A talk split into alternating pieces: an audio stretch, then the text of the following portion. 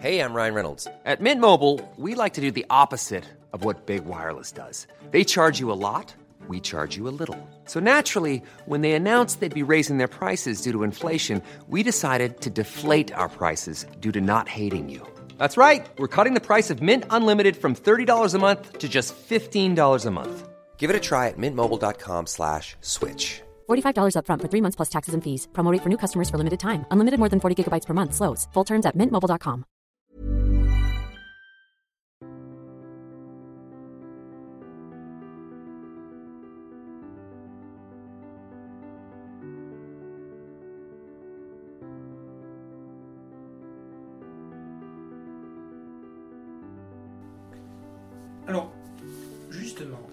vous parlez des victoires.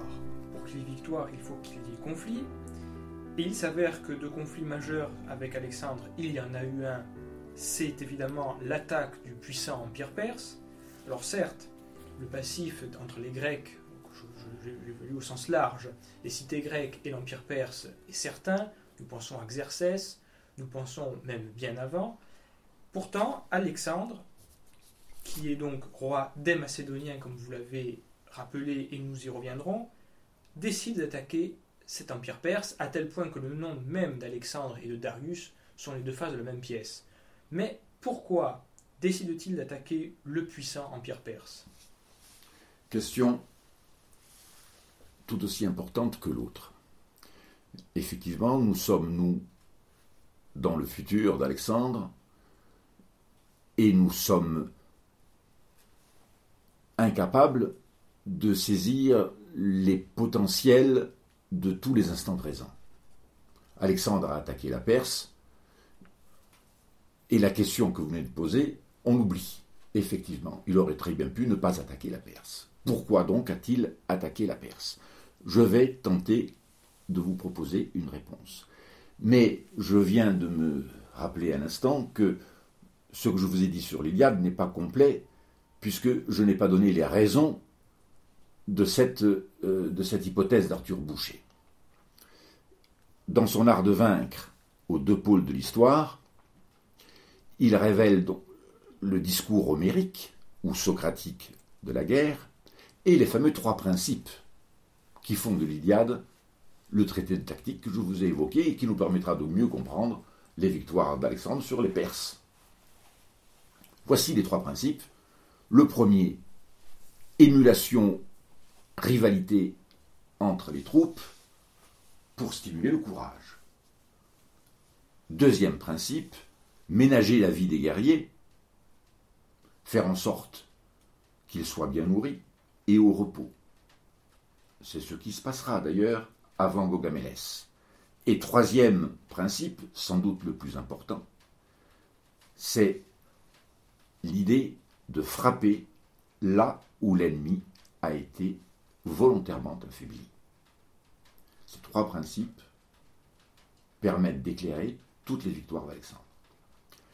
Je peux maintenant que cela est bien précisé, pour que nos auditeurs euh, comprennent le cheminement de notre entretien, je peux répondre à cette question que vous venez de vous poser, à savoir pourquoi Alexandre a-t-il attaqué la Perse, l'Empire perse. J'ai l'impression que l'attaque d'Alexandre est l'élément final, la synthèse d'une dialectique qui a commencé au 5e siècle avant Jésus-Christ et sans doute un petit peu avant. Il y a une opposition fondamentale entre les Grecs et les barbares, entre les Grecs et les Perses cette opposition, pour qu'il y ait quelques éléments chronologiques essentiels pour notre compréhension des choses, cette, opposition aurait commencé un petit peu avant les guerres médiques, lorsque les Ioniens ont demandé l'aide d'Athènes. La destruction de Suse, par un commando athénien qui a pénétré en terre perse et qui est revenu sans dommage, est sans doute un élément qui a fait permettre de comprendre aux Perses que ces cités grecques si petite, était pourtant dangereuse. Un art de la guerre et un art du politique qui n'est pas celui ou ceux des Perses. On aurait presque l'impression que les guerres médiques seraient alors une réponse perse à ce danger. Tout le IVe siècle, après les victoires des guerres médiques et l'empire athénien qui en est la conséquence immédiate après Salamine, tout le IVe siècle, avant Alexandre, est passionnant à explorer. Les Perses vont jouer un petit peu le rôle des Anglais contre Napoléon. Les Perses craignent, pour les raisons que j'ai évoquées tout à l'heure à propos de Suse, hein, ces cités grecques sont bien dangereuses, les Perses craignent le panhellénisme. Ils ne veulent pas qu'une cité hégémonique prenne le contrôle de l'Europe. Ce serait pour eux un danger essentiel. Ils vont donc, par une sorte de power play, constamment aider et favoriser financièrement les cités en lutte contre une cité hégémonique, interdisant de ce fait une union grecque contre leur propre empire. Vous voyez très bien où je veux en venir. Il est évident qu'après Chéronée, Philippe et bientôt Alexandre seront les maîtres de l'Europe, et dans une sorte de logique sorte de conclusion à cette opposition que je vous ai dessinée, les Macédoniens vont attaquer la Perse et l'incendie du palais de Persépolis, même s'il y a d'autres interprétations qu'on pourra peut-être évoquer, est une forme de réponse à l'incendie d'Athènes par Mardonios lors des guerres médiques. Vous le voyez donc, l'attaque de la Perse participe de cette opposition fondamentale. Et une des questions que l'on peut se poser, c'est de se demander pourquoi les Perses, qui étaient au courant, qui voyaient les préparatifs de Philippe et qui ont vu les préparatifs d'Alexandre, pourquoi les Perses ont laissé les Macédoniens accoster, débarquer, atterrir en terre grecque sur les côtes de la Turquie actuelle. La réponse que je vous propose est la suivante, c'est que les Perses n'ont et n'avaient jamais imaginé que l'attaque d'Alexandre serait une attaque absolue, une guerre totale, une guerre qui avait pour but la destruction même des Achéménides, les Perses étaient habitués à ce que les Grecs venaient dévaster leurs côtes sans jamais entrer à l'intérieur de l'Empire des Perses. Alors justement, vous parlez que jamais ils ne se doutaient d'un tel plan, et on peut le comprendre. Quand on, quand on constate la puissance de l'Empire perse et la faiblesse numérique des armées d'Alexandre, il était évident que la victoire pour les Perses, en cas un tel plan serait évidente. Pour autant, Alexandre est Alexandre le Grand car il est cosmocrator, il est conquérant du monde invaincu, conquérant justement des Perses, dont, dont il provoque la chute de l'Empire, malgré une infériorité numérique, comme je l'ai dit, qui est écrasante, et son infériorité n'aura que d'égal la fulgurance de son attaque qui euh, va détruire complètement l'Empire perse. On pourrait faire un parallèle avec Napoléon et la Russie, pour autant Napoléon échoue dans, dans l'immense empire russe, ce que Alexandre lui réussit. Alors, comment est-ce possible? Il y a un enseignement d'Alexandre, certes, il y a un génie militaire, c'est vrai, mais est-ce que cela peut compenser une telle infériorité numérique? Effectivement, il faut répondre à cette question. Je vous disais tout à l'heure, et c'est un élément de réponse déjà, que les Perses n'avaient pas imaginé la guerre menée par Alexandre. Ils étaient habitués aux guerres grecques. C'est-à-dire que, vous savez, les, Grecs euh, ne s'intéressaient pas à l'intérieur des terres. Ils euh, s'intéressaient aux côtes, car leur empire, je parle surtout des Athéniens, était lié à la mer. Donc dès le départ, j'ai l'impression que euh, les Perses et Darius n'imaginaient pas la nature de l'attaque d'Alexandre. C'est déjà peut-être un élément de réponse pour comprendre ces victoires. Mais les, les, faits sont têtus. Alexandre est parti avec 40 000 hommes. Il a laissé 40 000 hommes à Antipatros pour tenir l'Europe. Et lui, avec 40 000 hommes, est parti pour la conquête de l'Asie. Face à lui, dans toutes les batailles rangées, je vous rappelle le Granic 334, Issos 333, Gogamélès 331, 326, la bataille de l'Idaspe contre Poros. Des victoires totales, chaque fois.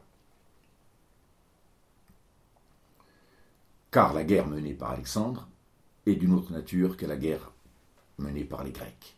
C'est une guerre d'anéantissement. Car Alexandre ne peut pas prendre le risque de retrouver sur un autre champ de bataille des guerriers perses qui auraient survécu. C'est la raison pour laquelle les combats menés par Alexandre ont sont d'une autre nature. Alexandre est maître de la guerre grecque. Je pense au livre de Victor Davis Sanson, qui d'ailleurs parle d'Alexandre comme étant le tueur, il y a un T majuscule, ce qui en dit long sur euh, la valeur d'Alexandre comme stratège. Alexandre est l'héritier de la guerre grecque, le modèle occidental de la guerre, c'est-à-dire le principe de la phalange. Chaque hoplite, qui est un citoyen, qui est au combat parce qu'il l'a décidé après un débat et un vote, protège de son bouclier son voisin immédiat, qui est un voisin d'ailleurs de Dème, selon le, découpage de Clisthène, de la géographie politique d'Athènes ce qui montre encore une fois, je me permets d'insister là-dessus, le lien entre le politique, la guerre et la philosophie. Alexandre est donc l'héritier de cette guerre grecque. Et je vous signale au passage que Philippe, son père, otage à Thèbes, a vu manœuvrer la fameuse phalange oblique. Épaminondas, guerrier philosophe lui aussi, qui a découvert qu'il n'y avait pas de droite et de gauche, de haut et de bas, car l'univers était infini, a eu l'idée de placer l'élite des troupes non plus à droite, mais à gauche, en doublant les rangs en profondeur cette idée d'une attaque sur la gauche est toujours chez Alexandre, qui est l'héritier, vous le voyez, d'une guerre grecque. Mais Alexandre, qui veut l'anéantissement, va aller plus loin. L'armée macédonienne n'a pas un bouclier aussi large que la phalange classique, car les phalangites macédoniens ont une arme particulière qui est la saris, une lance de 6 mètres et demi de long, qui permet une légèreté plus grande de la phalange et donc des manœuvres qui ont permis par exemple la victoire de Chéronée. Donc vous voyez la quintessence même de la guerre grecque, mais déjà avec des métamorphoses et surtout l'utilisation combinée de la cavalerie et de l'infanterie qui frappe au même coin, selon le principe que je vous ai évoqué tout à l'heure, à partir de l'Iliade. second point de mon interprétation des victoires d'Alexandre, outre la quintessence de la guerre grecque et du modèle occidental de la guerre, avec les métamorphoses et les modifications apportées par Alexandre après Philippe, une guerre tout à fait particulière, celle que je qualifie la guerre d'Alexandre. Diodore de Sicile dit à un moment donné, après l'affaire de Persépolis, je crois, à propos d'un combat, que la guerre menée par Alexandre devient une guerre d'épouvante, une guerre d'extermination. On a l'impression, si vous voulez, qu'après l'incendie du palais de Persépolis, qui clôt les guerres médiques, comme on l'a évoqué tout à l'heure, finalement, eh bien, la guerre menée par Alexandre fait ressurgir toutes les formes de guerre, que ce soit euh, quelque chose qui appartient au monde indo-européen, comme on le voit dans la Dolonie au chant 10 de l'Iliade, où Ulysse euh, et, Ajax euh, partent par la nuit et par le sang noir dans un combat que l'honneur guerrier refuse. Ils vont tuer Dolon le loup pendant leur sommeil et se purifier, une sorte de catharsis étrange en, face à l'aurore aux doigts de rose et à la, mer aux flots retentissants, une guerre de la nuit, une guerre de l'ombre, une guerre de la ruse, une guerre où la chasse, étrangement, se mêle à une guerre d'extermination, et on retrouvera ça chez Alexandre constamment, les chasses dans les paradis, et euh, l'élimination euh, volontaire d'un groupe de, de, millier d'Indiens euh, que, qu'Alexandre et ses, stratèges vont mettre à mort dans un paradis de Sogdiane euh, pour célébrer euh, la mort des Phaistions. Toutes les guerres, la chasse, la guerre des héros lions, selon l'expression de Pierre Vidal-Naquet, et bien sûr la guerre contre des êtres insaisissables. Alexandre sera le seul maître d'une armée construite et pensée selon le modèle occidental de la guerre, à vaincre les insaisissables Scythes. Les Romains seront incapables de le faire contre les Parthes, et Napoléon Bonaparte aura quelques problèmes, me semble-t-il, face à la guérilla en Espagne. Et euh, je voudrais juste vous évoquer un détail qui n'est pas seulement, euh, je dirais, de l'ordre de la bataille elle-même, et de sa stratégie et de sa pensée, mais d'une pensée plus large, plus vaste, pour comprendre un Alexandre toujours victorieux. Parce que je vous ai parlé des, batailles rangées, euh, mais toute la campagne d'Alexandre est un combat perpétuel. Dans, les, plaines les plus désertiques, dans les, dans les, dans les ravins les, les, plus profonds et dans les terres les plus sauvages euh, c'est un combat perpétuel contre des, Perses qui vont résister. Hein. les, fameuses roches, par exemple, euh, la roche à Ornos, des, combats absolument extraordinaires. Mais je voudrais vous parler plutôt de, certains principes. Vous avez évoqué la fulgurance, la rapidité, euh, je peux vous parler de l'audace, je pourrais vous parler du sens d'Alexandre de, saisir le moment opportun, le, fameux kairos, Napoléon plus tard euh, demandera, euh, quand il engagera un général ou un officier, si ce, personnage avait ou non de la chance. Car la chance sourit à ceux qui sont euh, capables de grandeur et d'audace. Je voudrais juste vous évoquer un principe clé, l'affrontement terre-mer. À propos du licenciement de la flotte à Milet, quelque chose que les contemporains d'Alexandre n'ont pas compris, une tactique que, nos historiens euh, d'aujourd'hui n'ont pas comprise toujours également. Alexandre Amilet licencie sa flotte.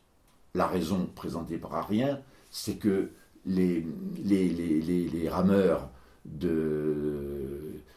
et les matelots de, sa flotte, fournis par les Alliés, eh bien ces gens-là, il ne peut plus les payer. Et c'est la raison pour laquelle il aurait licencié la flotte. Vous pensez bien que c'est une chose absolument impossible, c'est une erreur, puisque si ces marins ont été fournis par les Alliés dans cette guerre grecque que mène Alexandre, eh bien, Alexandre ne peut pas les licencier pour cette raison. C'est donc une autre raison. Alexandre est un maître de la guerre sur terre. Et vous savez, depuis Thucydide, il y a l'affrontement entre deux, deux deux, façons de concevoir l'empire et la guerre. Les puissances de la terre et les puissances de la mer n'ont pas le même rapport, à cause de la question des limites, à, euh, le même rapport à la guerre, à l'empire, et même tout simplement une conception stratégique. Alexandre sait qu'il ne peut pas rivaliser sur mer. Il sait qu'à Athènes, il y a une flotte de 250 navires de guerre qui n'attendent qu'une seule chose, une défaite d'Alexandre. Alexandre, donc, sait très bien qu'il ne peut pas s'en faire. Regardez, il suffit de regarder une carte. Vous voyez que les mouvements d'Alexandre, eh bien, c'est tout le long des côtes jusqu'à futur emplacement d'Alexandrie. Et que ce n'est que plus tard qu'il s'enfoncera dans les terres. Il ne peut pas le faire tout de suite, car il serait coupé de l'Europe par la puissance de la thalassocratie perse. Il ne va le faire que lorsque la flotte perse sera vaincue. Et son idée à Milet, lorsqu'il licencie la flotte, c'est de tenir tous les ports de toutes les côtes. Le siège de tir est donc essentiel dans cette stratégie et cette tactique. Tenir tous les ports des côtes pour empêcher à la flotte perse d'atterrir et de détruire, d'anéantir son influence. Ce sera le cas lorsque Tyr tombera. La plupart des escadres phéniciennes et des différents éléments de, la flotte perse vont se rallier à Alexandre. Vous le voyez, c'est une raison essentielle aux victoires d'Alexandre. Alors vous venez de nous expliquer brillamment pourquoi Alexandre est vainqueur, comment il a remporté des batailles qui resteront gravées dans le marbre, et particularité, Alexandre n'a, il est cosmocrator, il n'a jamais connu la défaite, même une seule fois. Pourtant, gagner des batailles aussi euh, formidables cela puisse être, ne garantit pas de gagner la guerre. Et être le plus grand des capitaines comme l'est Alexandre, Napoléon l'était en son temps, et pourtant la bataille de France, tactiquement victorieuse, est perdue. Donc Alexandre non seulement gagne toutes ces batailles, mais encore il gagne la guerre. Et là on touche un aspect qui est beaucoup politique. Comment gagne-t-il la guerre? Vous comprenez pourquoi Alexandre me fascine. Il est philosophe en armes, il est maître du politique. Les victoires d'Alexandre sont formidables. J'emploie le mot dans ce sens latin, formosa, font rêver. On a évoqué ensemble la disproportion entre les troupes d'Alexandre et euh, les troupes perses. Ces victoires, certains les attribuent à une décadence de l'Empire perse. Mais c'est la thèse grecque, en particulier de Démosthène. Cette décadence, cette idée d'une décadence, c'est à rejeter totalement. L'Empire perse au sommet de sa puissance. C'est un empire qui possède des richesses infinies, une réserve d'hommes et de combattants plus qu'importante, un empire qui est unifié, qui possède une seule monnaie, la darique, organisé en satrapie, avec des troupes pour chaque satrape, des routes royales qui conduisent vers tous les centres politiques et militaires, avec, vous le savez peut-être, des, systèmes qui permettent aux informations d'arriver immédiatement au centre de pouvoir par des sémaphores, un empire donc au sommet de sa puissance, et qui possède des réserves d'hommes immenses. Arien propose, lui, comme raison de la victoire d'Alexandre, non pas seulement des victoires guerrières, mais de la victoire totale que vous voulez évoquer, c'est-à-dire la chute des Achéménides. Des Achéménides, il évoque le bois en cornouiller de la Saris, dont je vous ai parlé tout à l'heure, qui permet une façon de se battre euh, qui conduit nécessairement à la victoire. Or, si on lit les textes, et vous voyez qu'il faut les relire sans cesse, comme on disait au début, on apprend, d'après Diodore, que les Perses ont utilisé à leur tour de longues lances, les fameux doryphores, porteurs de lances. La Saris n'est donc pas une raison totalement objective, mais une, raison ou un élément métaphorique ou symbolique. La Saris représente au fond le modèle occidental de la guerre. Nous revenons au point de départ. Ces victoires sont fulgurantes, mais comment expliquer la chute d'un empire? Eh bien, c'est peut-être en évoquant justement ce qu'est l'empire perse, un empire multi multiculturel, qui vivait en bonne harmonie dans les satrapies, sous une autorité qu'ils ne contestaient pas. Les Perses n'attendent pas un libérateur. Donc ce n'est pas encore là aussi, hein, on aurait pu, avec nos catégories à nous aujourd'hui, imaginer qu'Alexandre arrive pour libérer un peuple d'une oppression. Pas du tout. Ils vont tout simplement accepter un autre maître. Puisque leur maître, il passe d'une domination à une autre. Et Alexandre a le génie d'accepter de laisser en place tous les systèmes politiques, en plaçant cependant là où il faut quelques Macédoniens. Il respecte l'univers qui est le sien, il, en est le continuateur. Je, vous voyez, par exemple, on parlait de la, fulgurance des batailles, euh, de celle de Gogamélès, par exemple, où Alexandre, à la tête de la cavalerie qui placée à droite, va frapper au centre après avoir fait croire aux Perses qu'ils partaient vers la droite, il frappe au centre vers la gauche, en même temps que l'infanterie lourde commandée par Antigone. Et cette victoire ne devient une victoire que lorsque Babylone tombe. Ce sont donc des raisons politiques qui permettent de comprendre la chute des Achéménides. Les Perses sont passés d'une domination à une autre, puisque Darius, ayant perdu constamment les combats, ne possède plus euh, ce que on pourrait appeler le, le comment dirais-je le, le pouvoir sacré du guerrier, le mundus, le, le, kudos euh, des Grecs. Hein, ce qui fait que Saint-Simon, par exemple, pouvait dire à propos de Louis XIV qu'il avait une majesté effrayante. Le roi des Perses n'est plus en harmonie avec le sacré et avec le divin. Alexandre après avoir éliminé Bessos, le régicide, est maître d'un monde qu'il a détruit. Il devient le cosmocrator. Si l'on s'intéresse à la conception du pouvoir d'Alexandre, on note qu'il est roi des Macédoniens, par exemple. Ce n'est pas un détail.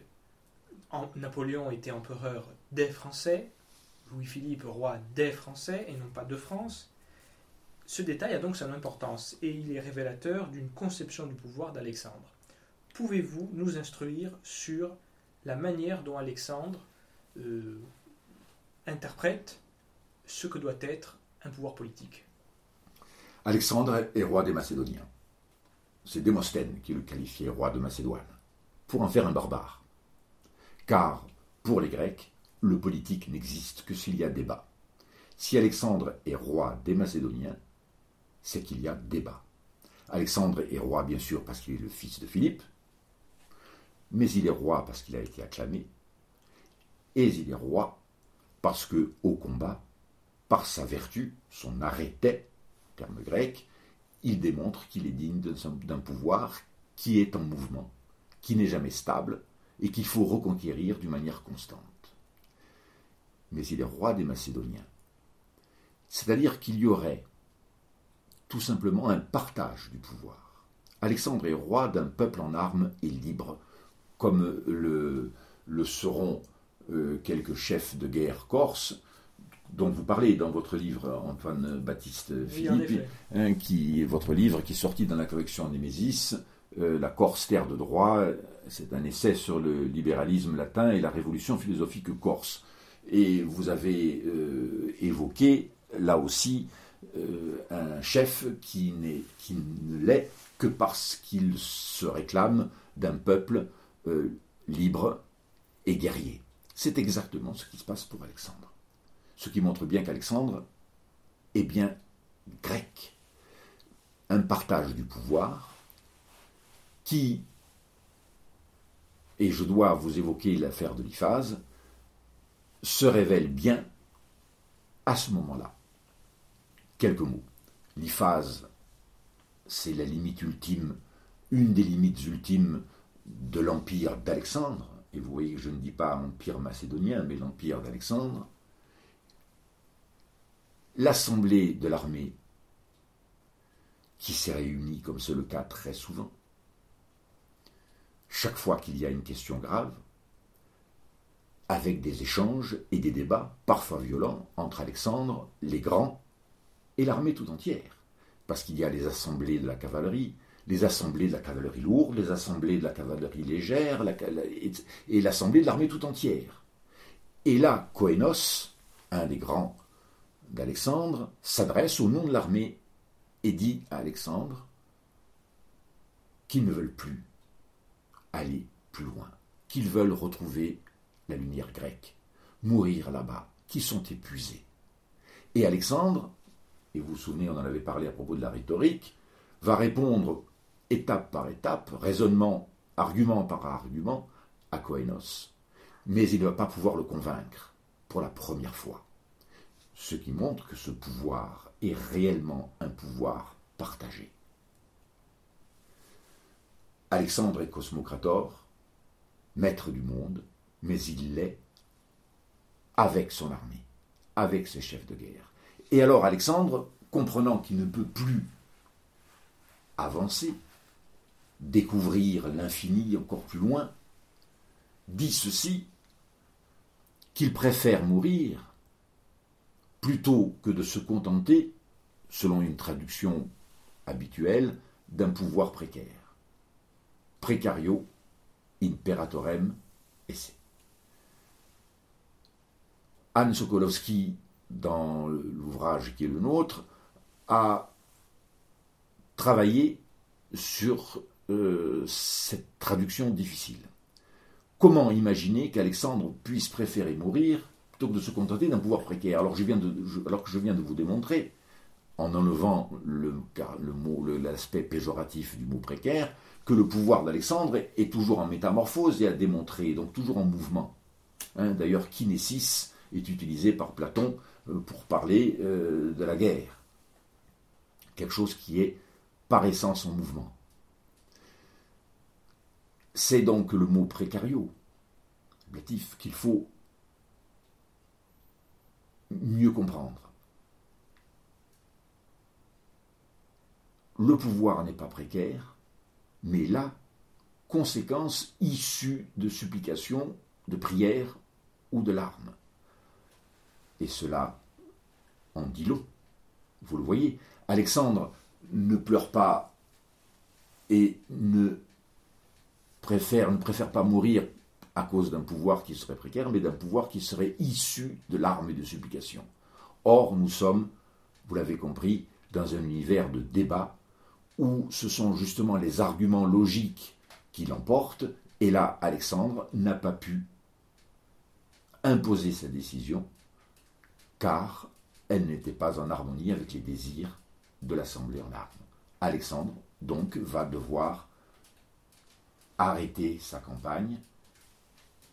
Et vous connaissez les conséquences, le désert de Gédrosie hein, et le retour à Babylone.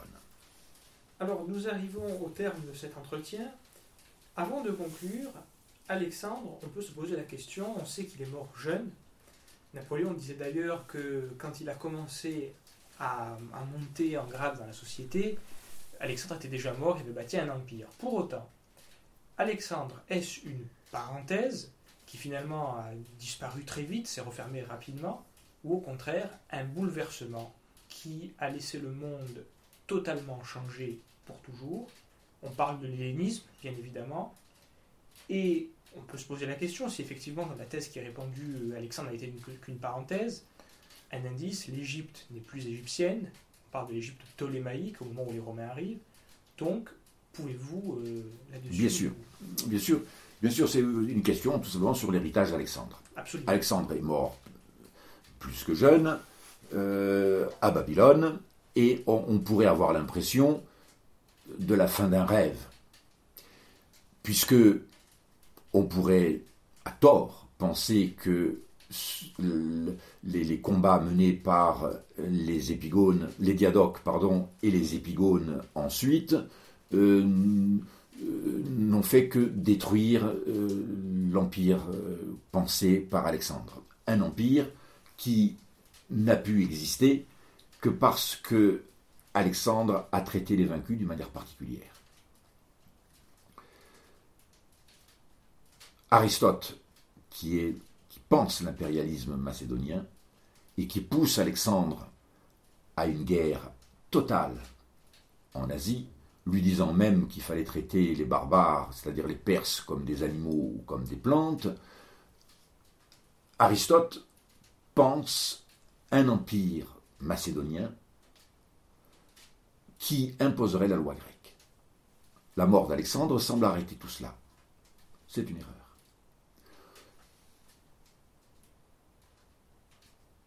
Les conséquences de l'arrivée d'Alexandre en Asie et même en Inde sont immenses.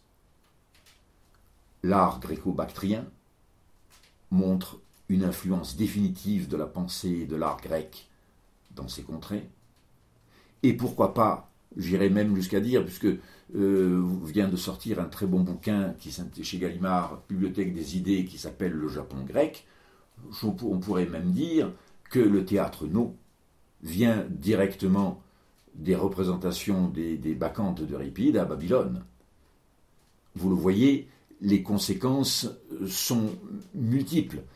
Un nouveau monde, pensé par Alexandre, il ne s'agit pas d'un humanisme euh, et d'une quelque chose qui serait lié à une morale et à la volonté de, créer un monde cosmopolite, euh, idée d'ailleurs qui n'existe pas encore et qui viendra juste après Alexandre. C'est plutôt l'inverse. Alexandre, comme les Romains plus tard, qui penseront le droit de citer parce qu'il ne pouvait pas tenir un empire aussi vaste avec une armée qui, par nécessité, serait à un moment ou un autre en infériorité numérique. C'est le cas pour Alexandre. Je vous rappelle qu'il avait 40 000 hommes et que l'empire d'Alexandre s'étend des côtes de Turquie actuelle jusqu'à l'Hindoukouche et à l'Inde. Comment tenir un empire pareil? L'idée d'Alexandre pour suivre dialectiquement Aristote, c'est pour imposer la loi grecque, ce qui sera le cas. Les influences sont immenses sur tous les plans, politiques, guerriers, militaires, artistiques, etc.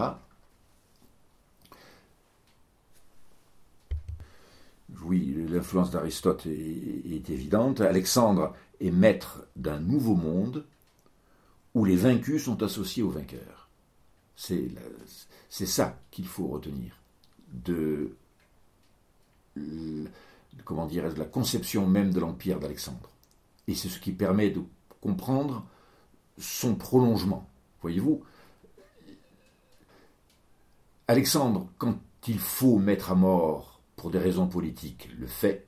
Quand il faut laisser la vie pour des mêmes raisons politiques, il le fait aussi. Mais il sait qu'il ne peut pas tenir un empire aussi vaste avec une armée aussi peu nombreuse. Il faut donc associer les vaincus aux vainqueurs pour un nouvel ordre, pour un monde sous une loi grecque, bien évidemment. Et je pourrais terminer notre entretien avec cette remarque de Napoléon qui admire Alexandre, qui est son modèle, comme César, qui admire Alexandre non pas seulement pour ses victoires qui sont innombrables, mais parce que, à sa mort, les vaincus l'ont pleuré. Vous savez que la, mère de Darius s'est laissée mourir de faim. Alors justement, Napoléon disait Ce que j'aime en Alexandre le Grand, ce ne sont pas ses campagnes que nous pouvons ah, concevoir, mm. Mm. mais ses moyens politiques.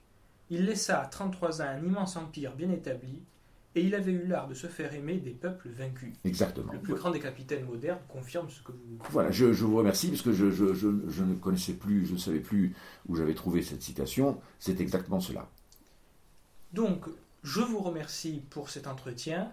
Je rappelle à nos auditeurs que vous avez donc sorti votre dernier livre chez Ellipse, euh, Alexandre le Grand, philosophe en armes, et que euh, nous sommes très heureux d'avoir pu mener cet entretien avec vous.